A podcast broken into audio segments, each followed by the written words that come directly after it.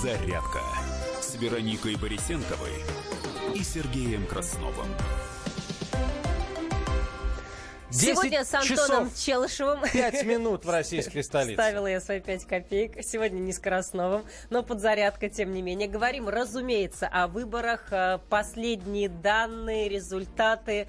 Э, Подводим некие итоги и спрашиваем у вас, у слушателей, у экспертов, что вы ждете от вновь избранного президента. 8 800 200 ровно 9702, телефон студии.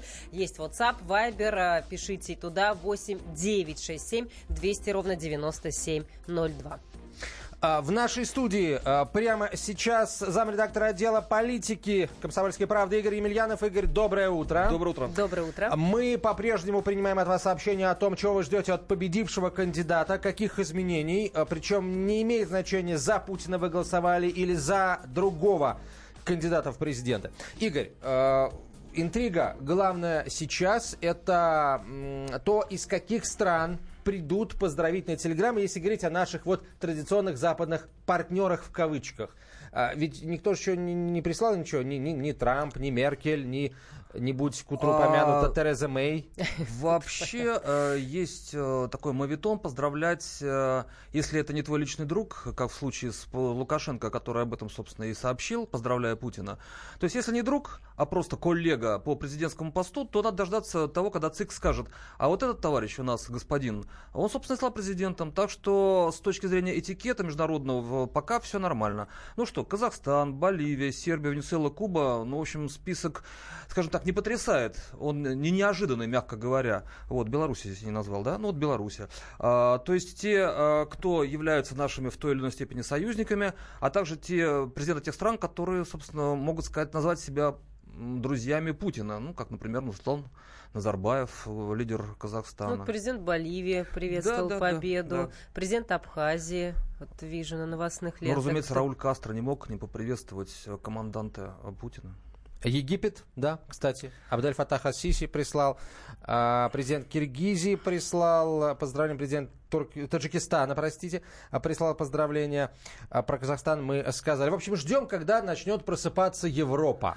Ну да, у них, у них, в общем-то, ну, Европа, ладно, сейчас раннее утро, а в Америке-то все-таки ночь. Темная ночь пока стоит. Э, Не свистят по степи ни- никакие пули, а вот информационные сообщения там по секретным каналам свистят. И вполне возможно сейчас формулировочки-то утверждают А, друг вот с другом. Сербии.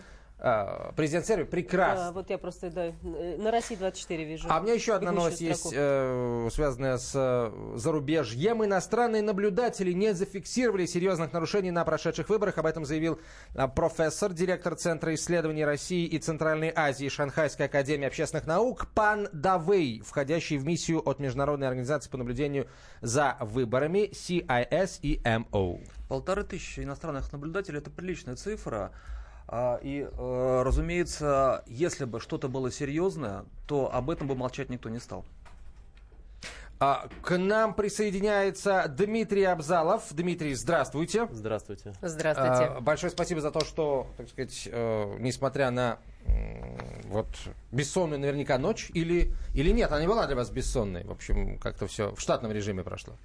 Все прошло не в штатном режиме. В ночь для- Следили? Ночь для всех была бессонной, более-менее. Вот, но она не то, что была длинной, бессонной. Все в 2 часа ночи все стало понятно. Все стало понятно, на самом деле, уже в 22.00. В 22.30 примерно. По натеканию явки, по, соответственно, при- примерным выходам, то есть когда уже пошли данные по э, Центральной России. Тогда уже стало все понятно. Ну, как бы там были некоторые удивительные моменты окончательные, вот, но в конечном счете вот явка стала понятна. Она стала понятна уже как бы там с момента там примерно с 21, что она будет больше. Ну, вас что удивило, например? Ой, тут очень много на самом деле интересных моментов. Так. прямо Давайте перечислять давайте, да. Ну, давайте начнем с самого интересного. Ну, можно А. сказать, что самый шокирующий – это 10 миллионов плюс у Путина за 6 лет. Во-первых, очень большой накат явки в агломерациях. Посмотрите внимательно, какие цифры дал Питер, какие цифры дала Москва, какие цифры дал, э, соответственно, Московская область, Московская, Питерская агломерация, крупнейшие миллионники, которые раньше, то есть, ну, например, э, э, накат по явке, причем самое интересное, что эта явка неправая, все консолидированные э, кандидаты справа дали примерно на данный момент 2,5, э, 3, э, 3,47. Это меньше, чем у Прохорова. У которого 7,98, практически 8 в разы. То есть избирателей пришло больше – и проголосовали не за правых, и не за левых, потому что результаты господина Грудинина самые низкие среди э, всех результатов КПРФ за да. момент исч, э, исчисления. Да. А, ну, он беспартийный кандидат, но все равно. То есть, на самом деле, особенность заключалась в том, что явка накатилась, она была взрывная в моменте. Вот, и при этом она взрывная была за первое лицо. Вот в этом-то особенность. Считалось, что за счет того, что появятся другие кандидаты, правые и левые, за них придут голосовать. Но этот ресурс вы как бы съел основной кандидат что сам по себе удивительно, города, города, в которых протестный электорат был всегда очень большой, в сегменте 35 минус, где протестная составляющая по первому лицу там 25-26%, как бы в моменте замеров до этого. То есть на самом деле это референдум. Знакомьтесь, именно так называется эта система. Когда, человек, когда люди приходят голосовать, чтобы поддержать определенные политические процессы. Это схема как бы такой э, социальной а, а, такой сопричастности симпатии классической. Вот. Э, кстати говоря, такие тоже референ... такие президентские выборы были. Они э, связаны с очень большой взрывной явкой. Возьмем, например, первый срок Обамы. Вот, там тоже такой большая... Такой... Но здесь особенность в чем? При высокой явке, при высоких результатах происходит очень большое как бы, фокусирование надежды. То есть очень большой кредит доверия, который дается. В результате могут возникнуть социальная депривация, разочарованность. То есть на самом деле это очень серьезная ответственность, которая сейчас как вот. бы ложится на плечи. Причем и по международке, и по внутренней составляющей. Поэтому э, если кто-то считает, что выборы закончились, так они только начались. Именно сегодня. Потому что сегодня начались подготовка первая к инаугурации, к к экономическим процессам, реформам, которые были заявлены непосредственно в, а, в послании. Сейчас пошла подготовка, на самом деле, долгосрочно, по 2021 год. В этом году самые сложные выборы в, Москве, в регионах вообще. Московская агломерация полностью, Воронеж, Черноземье, соответственно, а, Питерская. То есть, на самом деле, это очень серьезные очень серьезная такая, так сказать, нагрузка. Вот. И она, кстати говоря, была такая же в 2012 году, по-своему. То есть вот. это больше реакция надежды, чем реакция сопротивления про давлению на нас, которая как Нет, внешне, так и внутренне. Международка съела внутреннюю политику, это факт. Вот, с этим вообще никто не спорит, соответственно. Все базовые замеры это могут показать. Посмотрите внимательно, что происходит. И можно было бы объяснить, например, взрывным ростом, например, положим социально-экономический процесс. Да даже, предположим, ситуацию, связанную с просто праздником или там э, различными ярмарками, э, фестивалями и все остальное, что организовалось на участке. Хорошо, объясните тогда, пожалуйста, как стоят очереди на участках в Германии и Франции, которых там никогда не было. Вот это и, и по базовым сценариям там впервые голосуют Вашингтон, который, я напоминаю, на парламентских выборах у нас восточное побережье в США голосовало, там э, первое место заняла яблоко. Что сейчас происходит? Посмотрите внимательно, замечательные цифры. То Больше есть, на сам... полутора тысяч в Вашингтонском э, да. проголосовало меньше трех, из которых более полутора за Путина. Да, Они у, у Собчак, цифры. например, 270, не ошибаюсь. То есть меньше 300. В там, Москве на очереди да. действительно вот, То есть на самом да. деле особенность заключается в том, что вы не можете вот э, с технологической точки зрения фальсифицировать результаты намного проще, чем фальсифицировать явку. Почему? У вас 80% УИК и все тики полностью контролируются под видеонаблюдение. Даже там были какие-то перепады, но все равно как бы записи остались, вы можете смотреть. Вы просто вы, у вас часть штабов, например, сидела, просто смотрела как бы данные с видеокамер. Вы можете поставить программу, вы можете руками посчитать количество людей, которые пришли на избирательные участки, в принципе, которым бюллетени просто подавали. В принципе, если вы этой задачей заняться. То есть люди видели эту явку. Ее нельзя так легко как бы продемонстрировать сарафан, в принципе, и социальные сети показывают, что эта явка объективна, ну, как бы она реально такая, ну, как бы она взрывная. Вот, поэтому с этой точки зрения вот этот показатель говорит о том, что э, люди, конечно же, голосовали как бы в поддержку. По каким мотивам это, это надо будет отдельно исследовать. Вот, очень интересный будет процесс, на самом деле, интересный замер в новых медиа, особенно, я сказал бы. Но уже сейчас видно, что э, международка стала определяющей, решающей. Если на парламентских выборах социалка и экономика была важными темами, то сейчас это именно международная повестка. Кандида, э, избиратели прежде всего связывают кандидата с, именно с международной частью и силовой. Это основные компетенции президента. Сейчас мы э, возьмем небольшую паузу на короткую Через рекламу. Через да. две минуты вернемся и продолжим этот разговор. Директор э, центра, президент Центра стратегических коммуникаций Дмитрий Абзалов в нашей студии. Оставайтесь с нами.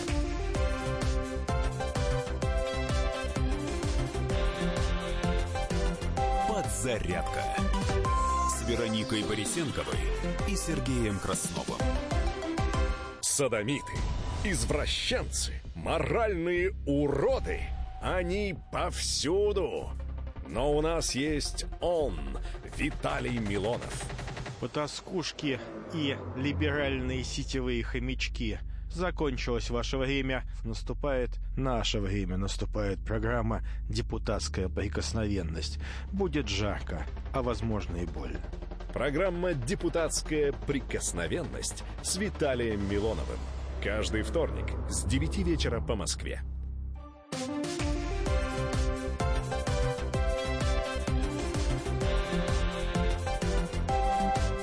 Подзарядка с Вероникой Борисенковой и Сергеем Красновым. 10.17 в российской столице. Продолжаем подзаряжаться. В нашей студии замредактор отдела политики комсомольской правды Игорь Емельянов. Доброе утро. Дмитрий Абзалов, президент Центра стратегических коммуникаций. И мы, Вероника Борисенкова. И Антон Челышев сегодня. А, Мы сегодня пытаемся разобраться в этой самой взрывной явке. Все-таки в чем причина?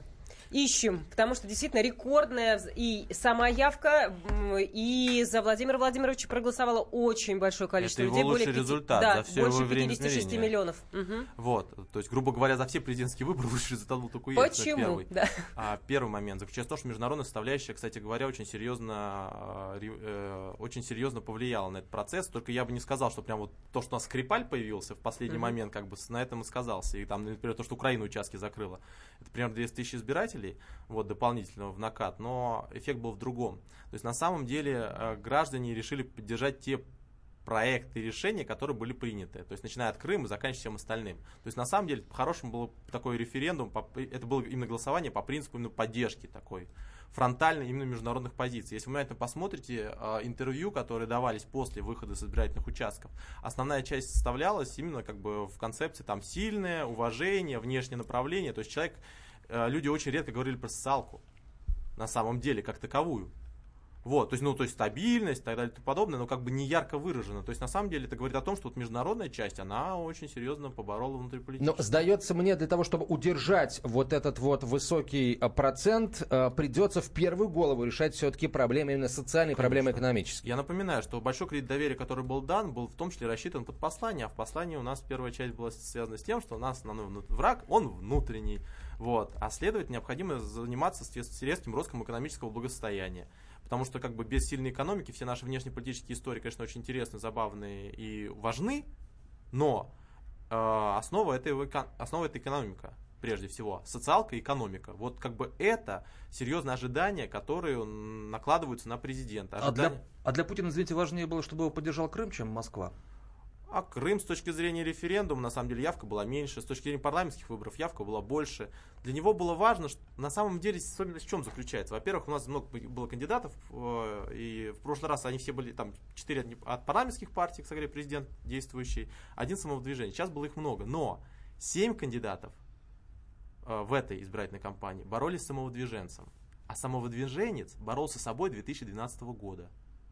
Он не Мгм. боролся с ними. Особенность заключается в том, что электоральные группы президента, это такая особенность его заключается в том, что для того, чтобы себя чувствовать комфортно, ему необходимо выигрывать во всех сферах. Поэтому он и хочет стать президентом для всех. Поэтому он пошел самовыдвиженцем, а не от, а не от ЕР. Он хотел показать вот эту как бы собирающую составляющую. Он немножко в, другую, в другие выборы играл. И в других выборах участвовал с этой точки зрения. Его основная задача была легитимизировать этот процесс. И даже в тех сегментах, в которых у него всегда был протестный избиратель, например, 25 минус. Даже здесь он какие-то заявления делал. Он у- а, был Всероссийский форум молодежный. Было, соответственно, заявление. Он, он за последнее время столько посетил Сириус, сколько не посещал там за предыдущие годы. Вот. И в молодежную повестку стал входить. Хотя, казалось бы, как бы, ну, она всегда была протестна, там, э, чисто до 18 там, плюс или 18 минус, как бы, там, сказать, сфера Навального. Вот. Но он начал даже здесь, как бы, какие-то позиции свои выстраивать по бизнесу, по другим целевым аудиториям. Для него было важно выиграть не в своем сегменте, в отличие от большинства кандидатов, которые сделали ставку на свой сегмент. Ему надо было выиграть везде. И в этом особенность. Для президента на самом деле э, там, это результат был единственный, который мог бы легитимизировать процесс и дать ему определенный карт-бланш на те изменения, которые есть. 70, более 75, более 70 это этот карт-бланш, который может, ну, который позволит эти реформы провести. Кандидаты, которые участвовали, каждый участвовал для своего. понимаете, на самом деле никто не пойдет в эту мясорубку, понимая, что они не выиграют. У каждого свои задачи. Грудини заходит на Московскую область. Собчак делает партию с расчетом на 21 год и выход на питерские выборы.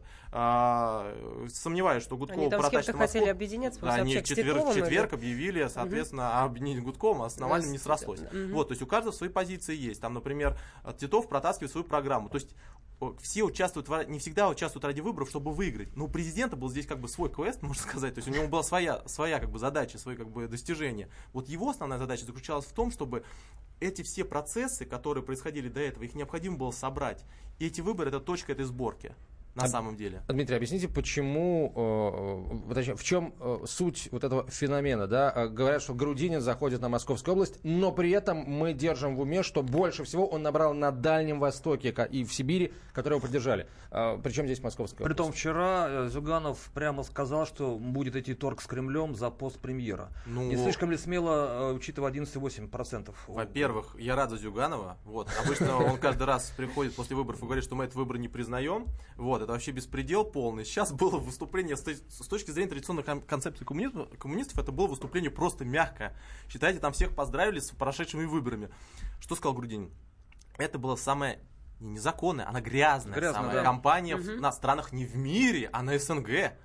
Хотя можно было сказать по-разному. То есть все-таки он считает, что компания в США, например, была погрязнее, судя по всему. Вот, как бы. И мы с больным сердцем, мы сейчас, конечно, посчитаем, пока что мы ничего говорить не будем. До этого коммунисты сразу же объявляли о том, что не будут признавать эти результаты, что все фальсифицировано, все набросали. Вот как это возможно. По сравнению с обычной позицией КПРФ, это просто, можно сказать, люди там, пришли как бы и Памфиловы лично признались в любви, все дружно, по одному. Вот, поэтому... Так может у них гарантии есть из Кремля какие-то? Да никто не сделает Грудинина премьер-министром. Э, Надо с этим смириться, прежде всего Грудинину, потому что он как бы считал до начала избирательной кампании. Схема была следующая. Он пытался проторговаться сначала по Московской области. Вот, сейчас фактически он торговал... До этого, прямо перед началом, как бы он там начал говорить о том, что он, в принципе, у него после министра сельского хозяйства, ну, как Вот бы некоторые кулуарно, слушатели, кстати, министр говорят, да. сельского хозяйства, его, в принципе, устроит, вот, все нормально. В администрации, которая есть очень специфические, надо заметить. Вот, потому что для этого надо позицию серьезную иметь. Плюс ко всему, человек, который вошел в эту компанию с антирейтингом, ну, правда, и с узнаваемостью, там, в районе 10, но и с антирейтингом, э, от этой узнаваемости, там, в районе, там, с рейтингом положительным, да, положительным, порядка 80, а вышел с антирейтингом 56. 56, у него антирейтинг, антирейтинг всего там где-то, ну, может быть, 10. А министр 15, не так рубль, чтобы всем нравится. а, Это, конечно, да, но если вы министром назначаете как бы человека, который как бы с счетами внешними, как это избиратель будет понимать? Проблема-то заключается в том, что он, войдя в эту компанию, очень серьезно ослабил свои позиции с точки, с точки зрения имиджевого. До этого он был хозяйственником, который отвечает за конкретную свою территорию, как бы где он добился колоссальных результатов. В результате, каким он выходит из этой избирательной кампании? Он девелопер, оказывается, а не, а не а, представитель агропромышленного комплекса, на часть денежных средств зарабатывает именно здесь, как оказала практика. У него какой-то внешние счета золотовалютные, золотовалютные, записаны на его какого-то сына там через какие-то сложные схемы. Так может это не его ошибка, а ошибка партии, которая не проработала кампанию? Я бы сказал, что вряд ли бы он согласился бы сам, если бы не знал, на что идет. Вот, но он, конечно, не предполагал, что все это выйдет сюда. В такой. Он думал, что он получит узнаваемость на там 100%, ну не 100%, конечно, 60, там 70%, что его будут знать. Вот, причем как бы в в общероссийском формате это его билет, так сказать, в переговорный процесс. Но никто не думал, что него антирейтинг будут накидывать. В Но этом при, этом, проблема. но при этом опросы а, в ЦИОМ они давали ему больше 7,5%, а он взял 11,8%. Нет, ну, когда у него вопрос СОМ не давали? На последний, последний вопрос, опрос СОМ давал ему, соответственно, с 12 до 15 Ну, это проигрыш вот для коммунистов, такой результат 11,8. для груди. Ну, скажем так, а, здесь вопрос, как разные коммунисты бывают. Для Зюганова это выигрыш, на самом деле. Для Мгм. него это лично выигрыш. Он на всю жизнь останется кандидатом, который всегда был основным оппонентом власти. 17% недостижимый результат. Он, его просили перемен, он вам показал перемены. Смотрите, Грудинин, да, против него плохо играли, но вот видите, не тянет. Получается, как бы сам я, как бы основной как бы игрок. Это Мгм. очень важно с точки зрения как бы передачи влияния в партии. То есть красный символ такой. Фактически да. Плюс ко всему, э, он, не, не партийный Грудинин, а соответственно не может претендовать ни на передачу власти, ни на перехват влияния в партии, Мгм. и тому подобное. Плюс ко всему, сам еще свою компанию профинансировал, что в принципе тоже определенные преференции дает. Вот, поэтому с этой точки зрения это хорошее как бы решение для, вну- для самого Зюганова внутри самой партии. Для самой партии интересный опыт на самом деле. Вот, но я думаю, что с точки зрения консолидации избирателя это не самое лучшее решение. Во-первых, э, КПРФ показывает, что он теряет позиции. Э, Парламентские выборы, КПРФ, Москва, внимательно посмотрите, там очень низкие результаты. Э, Муниципальные выборы в Москве, там практически КПРФ не представлено. То есть на самом деле закрепить э, то, что КПРФ теряет позицию в Москве прежде всего, вот, это при том, что у Зюганова в свое время 30 было. Ну, Еще и красный регион Иркутская область получил самую низкую явку. Да, ну просто потому Чуть что как бы 50%. там никто не отмобилизовывался. Вот. У него большие результаты были по этим регионам, но при том, что там небольшая численность населения. Основная часть электората проживает в центральной России. Для, для коммунистов важно ее забирать. И плюс ко всему очень молодым, с возрастным сегментом надо работать. А если посмотреть структуру их избирателей, она до сих пор очень возрастная. То есть постепенно, объективно будет сокращаться. Ему необходимо предложить а, решение для молодежного сегмента. Дмитрий Абзалов в нашей студии. Мы говорим об итогах выборов президента. Продолжим, Продолжим. через несколько минут после рекламы и новостей.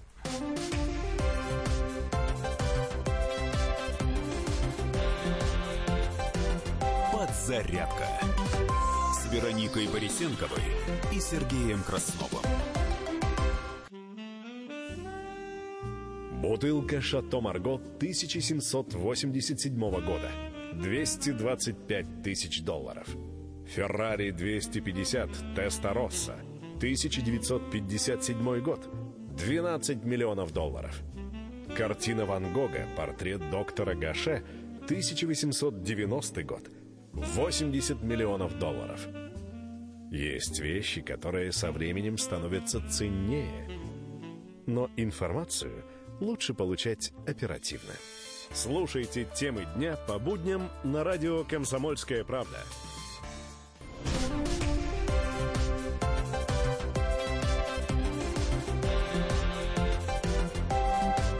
Подзарядка с Вероникой Борисенковой и Сергеем Красновым.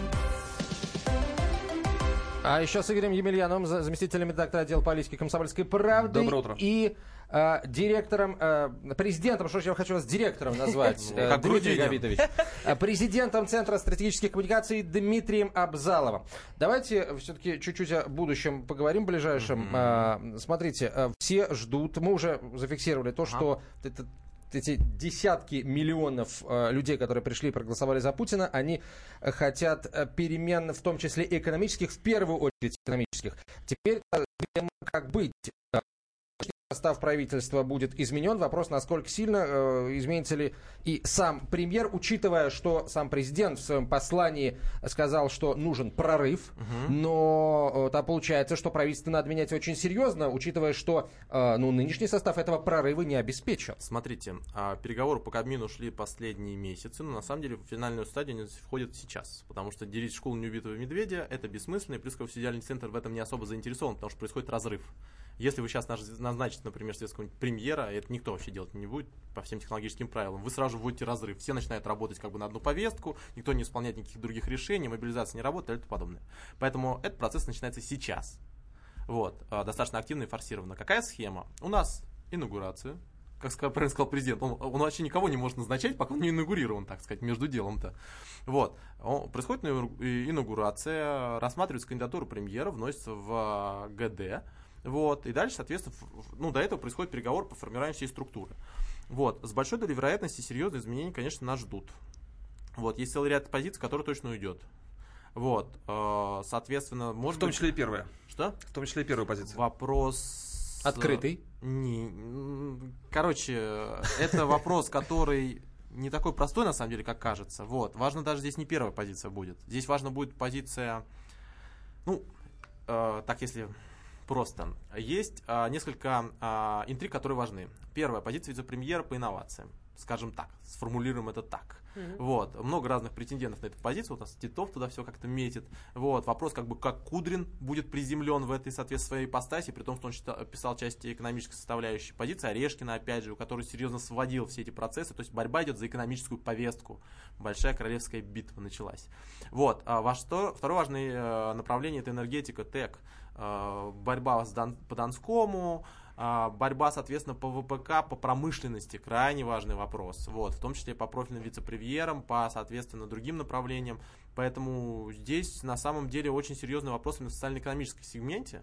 Вот, и они абсолютно нетривиальны. Там начиная от культуры, заканчивая всем остальным. Очень многие люди уйдут. Вопрос заключается в том будет, как вся эта пирамида, вся эта система будет функционировать. У нас система следующая. У нас премьеры, вице-премьеры, соответственно, второй контур, э, министры, служба агентства. В нем находится. Все это еще входит, встроится, встраивается еще в, при- в пирамиду администрации. То есть там есть профильные помощники, например, там, по экономической политике, типа Белоусова, там, по культуре, там, типа Толстого и так далее и подобное. Вот как бы как эта система существует. Вся она сейчас перестраивается. Плюс ко всему вопросы связаны еще с, Кабмин, с регионами до сих пор стоят. Конечно же, никого тут не будут выносить ногами вперед за как бы там другие результаты. Но там просто это объективно может происходить перемены, потому что многие будут уходить наверх, ну или перемещаться.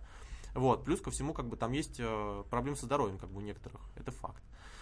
Вот. Поэтому с этой точки зрения э, некоторые какие-то изменения будут, но, конечно, не форсированы вот в региональной составляющей. Вот, наконец, у нас, у нас мы все так расслабились дружно, а у нас выборы в этом году. Очень сложные региональные выборы. Совсем-совсем сложные. Москва, Московская область, а, Воронеж.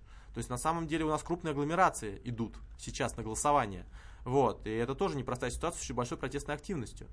Вот, поэтому это тоже очень серьезный вызов, который в ближайшее время как бы будет стоять. Наконец, э, основная часть послания должна быть конвертирована в майские указы, не в поручение отдельно, а еще в майские указы, судя по всему, второй итерации, которую мы как раз и получим, который будет фактически этот дорожной картой под э, следующий Кабмин.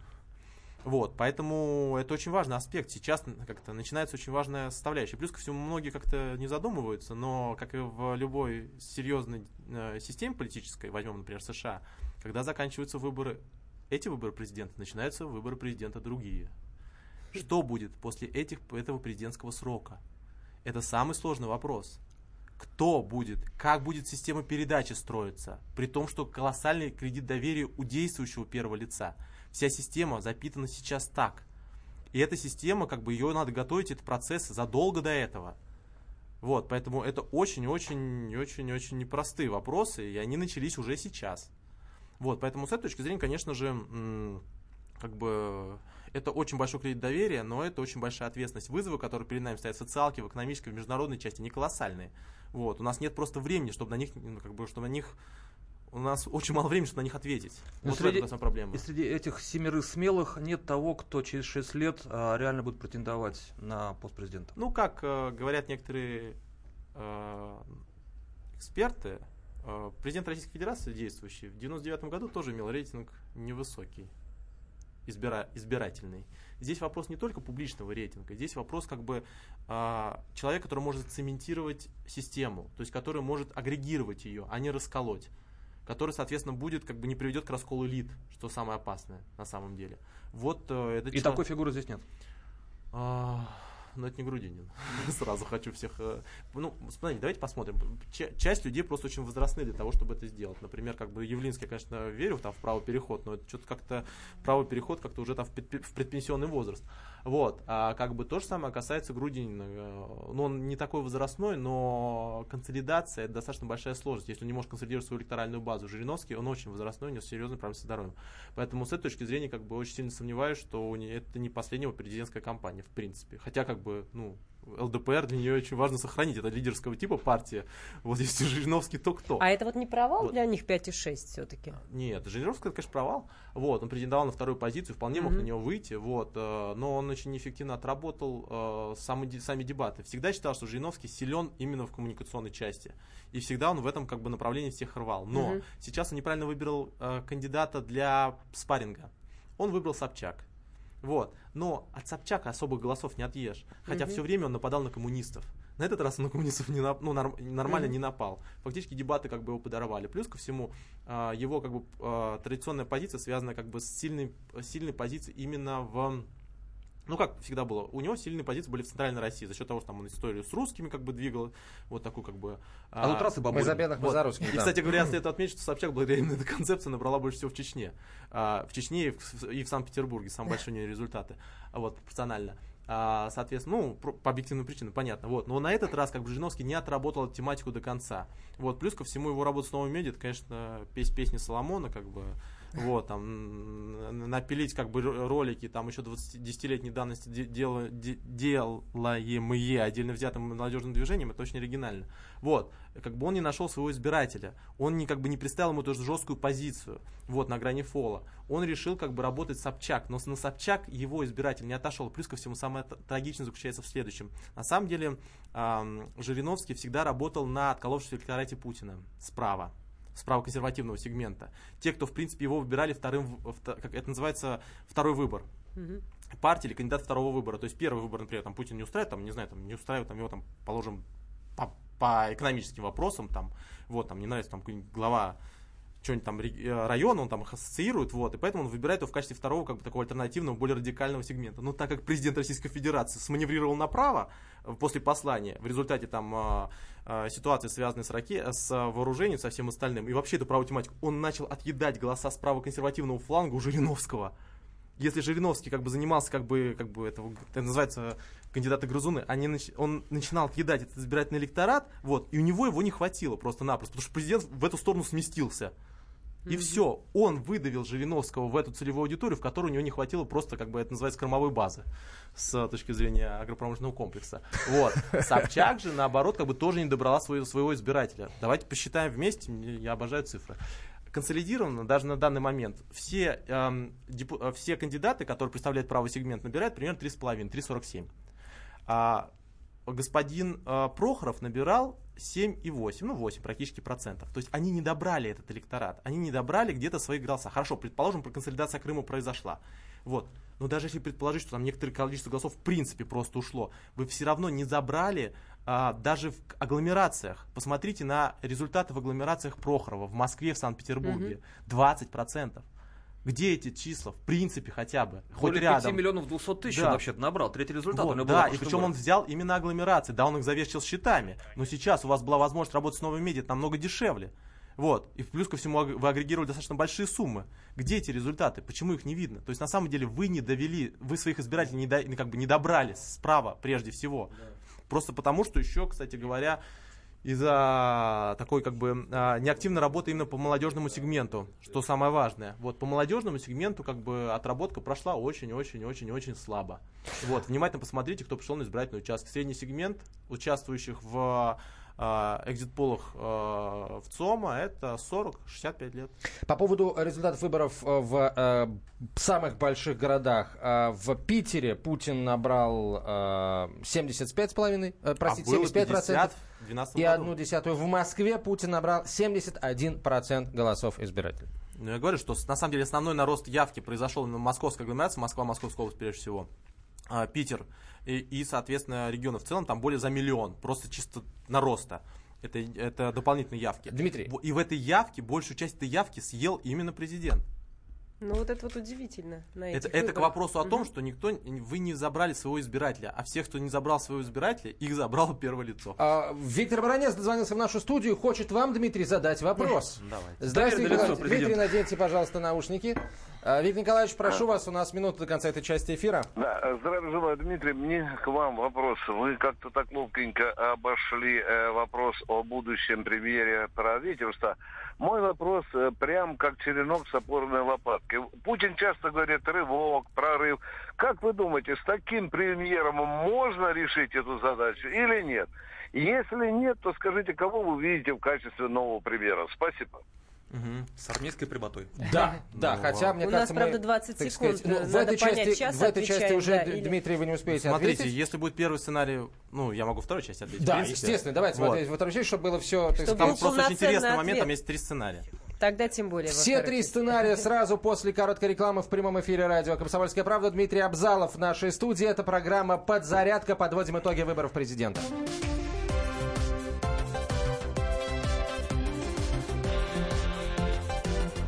Подзарядка с Вероникой Борисенковой и Сергеем Красновым.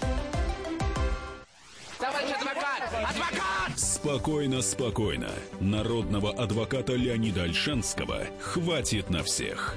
Юридические консультации в прямом эфире. Слушайте и звоните по субботам с 16 часов по московскому времени.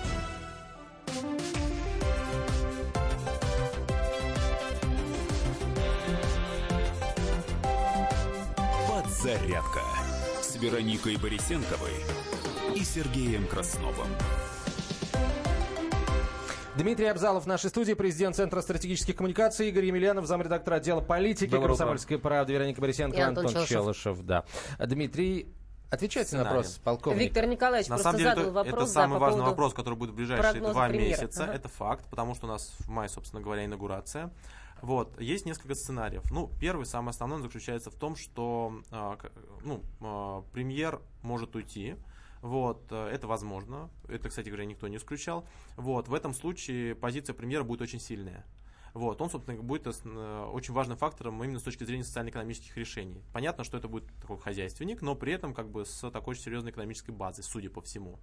У него будут сильные вице-премьеры, но в целом как бы основная часть задач по э, реализации экономической составляющей ляжет на него. Второй сценарий на переходный период, так называемый. Он предполагает, что премьер остается, но просто ему дают сильного вице-премьера. Такое у нас уже было, как бы сильный вице-премьер как бы по инновациям, вот, который будет отвечать исключительно как бы за экономические всякие преобразования, эффективность и так далее и тому подобное, введение сим- систем. Вот, он в этом плане, конечно, серьезно усилит свои позиции. Насколько это длительный процесс будет, достаточно сложный вопрос, как бы у нас технически, ну, то есть у нас процесс растягивался во- в период достаточно долго. Но вполне возможно, как минимум, надо дождаться там будет этих э, регионального голосования. Голосование в крупных регионах в субъектах Российской Федерации в этом году. Потому что у нас после этого как бы такая спокойная затишье, вполне возможно, у него что-то произойдет. Вот, поэтому при всем при этом э, очень поменяется структура Кабмина, вполне возможно, уйдут стратегические позиции. Вот, э, я бы хотел обратить внимание именно на экономическую часть, на соци- ну, социальную в каких-то ее элементах, вот, и в целом структуру, которая будет заточена именно как бы под производительность. Поэтому вот такие сценарии реально Ну, а есть. Кудрин может быть премьером? Просто об этом много разговоров велось в Проблема последние годы. у Кудрина, проблема Мгм. в следующем. А, Во-первых, он премьером может быть, может быть, Мгм. вот, это политическое может быть решение, но о, это будет сложно воспринято, во-первых, в электоральных базах, а во-вторых, соответственно, в аппаратных группах. То есть вы понимаете, что у вас должен быть премьер не просто как бы авторитет, не просто сильным экономистом, он должен быть очень авторитетным. Он должен работать с ВПК, например, с военно-промышленным его там должны уважать. Он должен работать с экономикой непосредственно, как бы. Он должен работать, например, с социалкой. Вот. а, то есть необходим премьер, он, с одной стороны, должен быть сильным, чтобы проводить свою повестку, но с другой стороны, у него должен быть очень серьезный, как бы, такой авторитетная составляющая. Вопрос, как бы, как это можно будет реализовать. Кудрин в качестве премьер-министра ему более комфортная позиция вице-премьера, например, когда он играет вторым темпом. Он уже был вице-премьером по социально-экономическому, по, а, экономической- по финансово-экономическому блоку фактически. Это, кстати говоря, привело в свое время к уходу господина Греф, как известно. Вот, то есть на самом деле а, вот этот формат ему более комфортен. Насколько он сможет, например, работать комфортно так в формате премьера и сколько, насколько у него запасов прочности будет достаточно для того, чтобы реализовать все непопулярные реформы, вопрос очень открытый.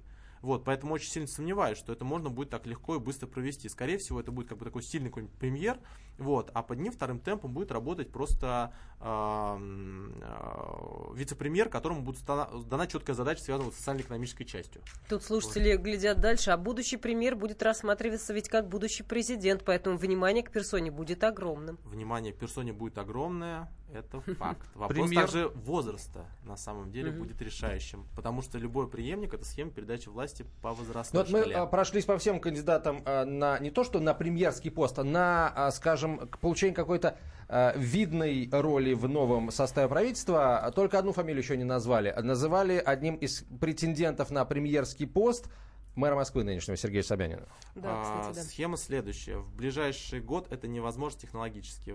Объясню почему. А, ну, во-первых, Собянин готовится к выбору Москвы. Как бы, если бы он что-то был в курсе, он об этом не занимался. Второй момент. Вы представляете, такое оголить сейчас Москву? Вопрос-то будет заключаться не в том, что Собянин там премьер, не премьер, а вопрос, а кто в Москве? В свое время это был важный вопрос. Собянина в свое время кинулись, он вообще-то аппаратом занимался, он активно политикой занимался в той или иной степени, правда. Вот, а, на стратегически важную позицию, потому что ушел Лужков. Это стратегическая значимая позиция. Здесь основная часть протестного электората. Запущена программа, а, соответственно, реновации. И явно Соби- Собянин попытается ее дотащить хотя бы до той части, когда она будет реализовываться в полном объеме. Поэтому на таком, в таком периоде брать, вырывать его и вставлять туда какого другого человека, это очень большие риски. А Москва это стратегический регион. Я не говорю, что в московской агломерации 20 миллионов проживает и более. Это даже я не упоминаю. Это основной регион, здесь основной федеральный центр находится. Здесь основные федеральные здания находятся. Если у вас конфликтный мэр будет, он вам всю федеральную повестку может перекрыть, просто по трассам, например. Вот здесь застроить, например. Или, естественно, все митинги разрешить Кто трудно. поздравил Вообще все. Путина по состоянию на 10 утра по Москве. Это лидеры Абхазии, Азербайджана, Армении, Белоруссии, Боливии, Венесуэлы, Казахстана, Киргизии, Китая, Кубы, Молдовы, Сербии, Таджикистана и Узбекистана. А из международных наблюдателей, э, вот я, я долго ждал, когда кто-нибудь из европейцев нам что-нибудь скажет. А, вот что сказали дв- два э, представителя э, Запада, правда, оба итальянцы.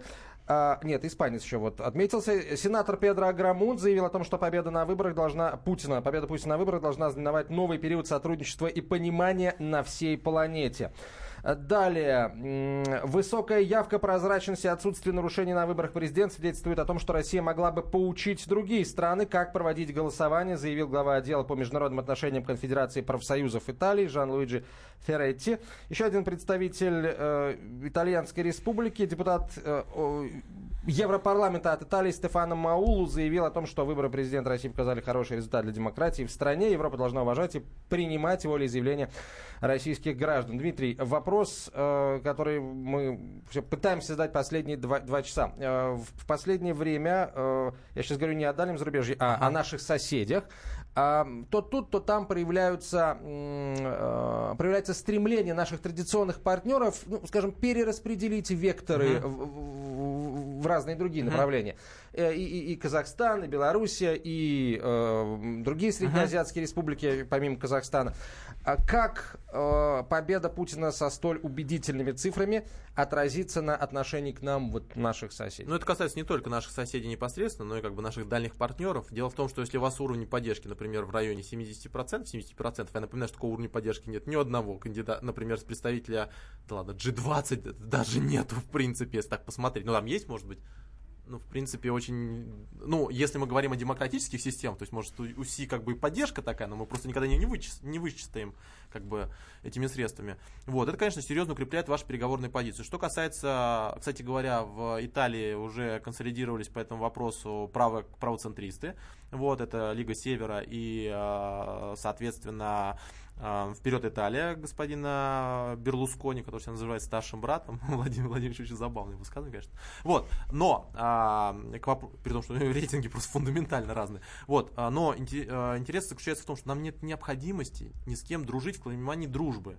То есть внешняя политика это не про дружбу. Вы что считаете, что Мексика с США дружат, что ли? Или они с Канадой дружат? Они вот каждый раз приходят, границы обнимаются? Это не так. Канаде, э, в, это, в Мексике строятся, например, там свои заводы э, немецкие производители. Любая страна пытается сохранить свои интересы. Если у вас есть повестка, если у вас есть э, э, гравитация, вы к себе будете притягивать эти, эти структуры. Да, они будут в разные стороны двигаться, это нормально. Нет никакой как бы пожизненной привязки. Надо просто как бы правильно и эффективно играть. В этом основной смысл, который есть в внешней политике. Мы долго к этому шли, но мы наконец до этого дошли. Когда нам раньше улыбались, вот, например, отдельно наши партнеры, а потом как бы у нас газ как-то откуда занимались, или реэкспортом, например, занимались, товаров других. Вот это дружба, которая не несет по собой никаких оснований. Надо, чтобы мы не дружили, нам было, должно быть взаимовыгодным, мы должны быть завязаны друг с другом. И вот это самый важный фактор. То, что будут отдельные враждебные действия, чтобы с нами переговорные позиции усиливать, это говорит о силе нас. Поэтому с этой точки зрения наша задача не то, чтобы нам все признавались в верности. Эти люди в первую очередь и предадут с с технологической точки зрения. Наша задача в том, чтобы с нас уважали и с нами кооперировались, чтобы реальные действия, которые осуществлялись в экономике, в военно-промышленном комплексе, в военно-промышленном сотрудничестве, они были реальным показателем. А то, что человек от этого- от- что-то говорит, например, для того, чтобы выиграть какие-то позиции по экспорту сухого молока, как в случае с отдельно взятыми людьми, кстати говоря, тоже с усами, вот, это личное мнение человека, вот, кстати говоря, который он потом с удовольствием откатит. Мы на это слишком как бы быстро реагируем. Если, например, Германия так бы реагировала на все заявления Польши, то Польша бы давно была бы не только под европейскими санкциями, но, наверное, как бы в каких-то более сложных ситуациях. Была бы частью Германии, начиная с Ну, середины 20 может века. может быть, не при Меркель, вот, но вопрос заключается в том, что на, на- это вопрос нашего взросления. Мы готовы к тому, чтобы предлагать серьезную повестку новоопережающую, переигрывать другие повестки. Я думаю, мы к этому уже готовы. Вчера прозвучал вопрос уже в ночи к Путину. А, э, в ближайшие шесть лет Путин будет другим, Путин изменится. А и он ответил, поживем увидим, и ушел. На самом деле уникальность президента Российской Федерации заключается в том, что он каждый раз меняется. Вот казалось бы, 12 год, мы все позабывали, что это вообще такое было. Вообще-то у нас были как бы массовые акции протеста. То есть люди выходили реально. У, у президента был низкий рейтинг, в принципе. Вот, это не сейчас там за 70-80 солидаризованность происходила. А тогда была реальная критика, тогда была антикоррупционная составляющая. Это все было как бы сидело, стояло, и э, человек сумел поменять повестку. Он перевернул ее. Были ситуации с выборами. Отлично, мы возьмем их, введем. Была ситуация с коррупцией, отлично, мы запустим такие компании, при которых министры будут сажаться. То есть, на самом деле, уникальность президента в его адаптивности. Он каждый раз меняется под реальные условия, оставаясь каким-то своим с, самим собой. Поэтому, меняется, не изменяя вот, себе. С, сам, поэтому, на самом деле, вот этот Путин 4.0, это очень важный вопрос. То есть, каким будет эта часть для нас? Это вопрос ближайших месяцев. Дмитрий, спасибо вам огромное. Спасибо. Дмитрий Абзалов спасибо. провел а, четвертый час подзарядки в нашей студии, президент Центра стратегических коммуникаций. Но об итогах выборов президента мы будем говорить сегодня в течение всего этого дня.